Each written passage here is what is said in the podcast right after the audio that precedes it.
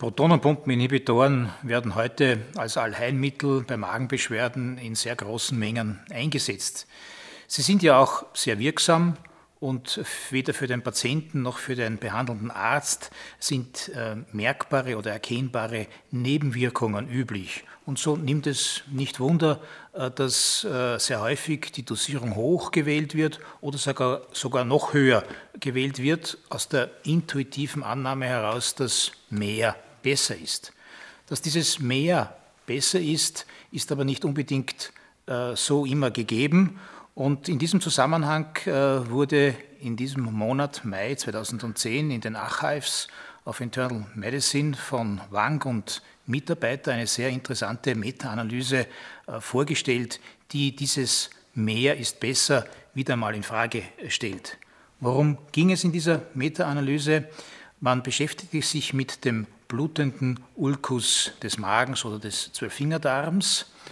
Äh, hier, wurden, ähm, hier wurde die Frage untersucht, ob eine hochdosierte Protonenpumpeninhibitortherapie bei blutendem Ulkus, das vorher mittels endoskopischer Therapie äh, blutgestillt wurde, besser sei als eine normal dosierte Protonenpumpeninhibitortherapie.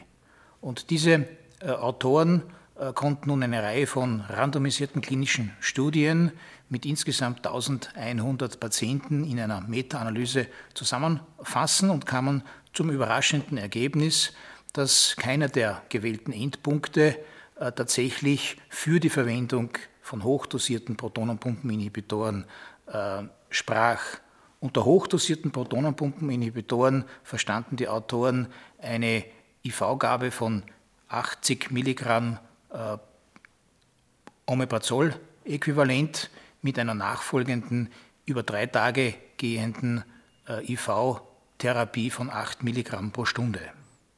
Weder in den Endpunkten Blutungsrezidiv noch Notwendigkeit einer chirurgischen Intervention noch dem Endpunkt Mortalität konnte ein Unterschied in diesen beiden Behandlungsregimen äh, gefunden werden sodass wir eigentlich heute keine Evidenz haben, dass eine hochdosierte IV kontinuierliche IV-Therapie nach einer Intervention und Blutstillung eines peptischen Ulkus äh, tatsächlich einen Vorteil bringt.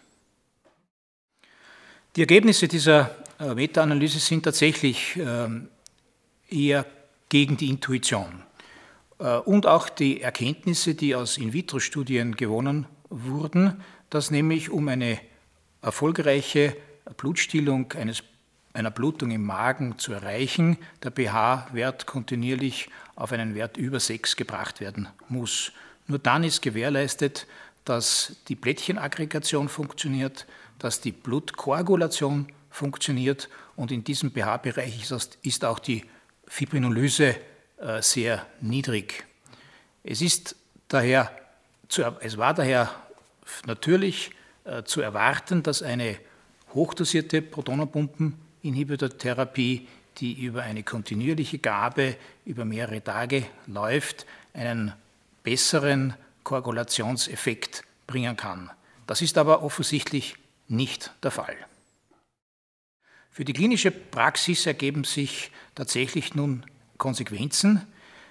Wir haben aus dieser Meta-Analyse und den dieser Meta-Analyse zugrunde liegenden randomisierten klinischen Studien eigentlich keine Notwendigkeit äh, abzuleiten, eine Ulkusblutung, die erfolgreich endoskopisch gestillt wurde, nachfolgend mit einer Hochdosis Protonenpumpeninhibitor-Therapie, die über mehrere Tage kontinuierlich IV läuft, äh, zu behandeln.